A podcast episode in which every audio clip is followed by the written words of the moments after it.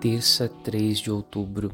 Senhor, queres que mandemos descer fogo do céu para destruí-los? Evangelho de Lucas 9:54. Por vezes, quem rejeita a palavra da salvação não está pronto para escutá-la. A má vontade pode ser fruto de muito sofrimento interior.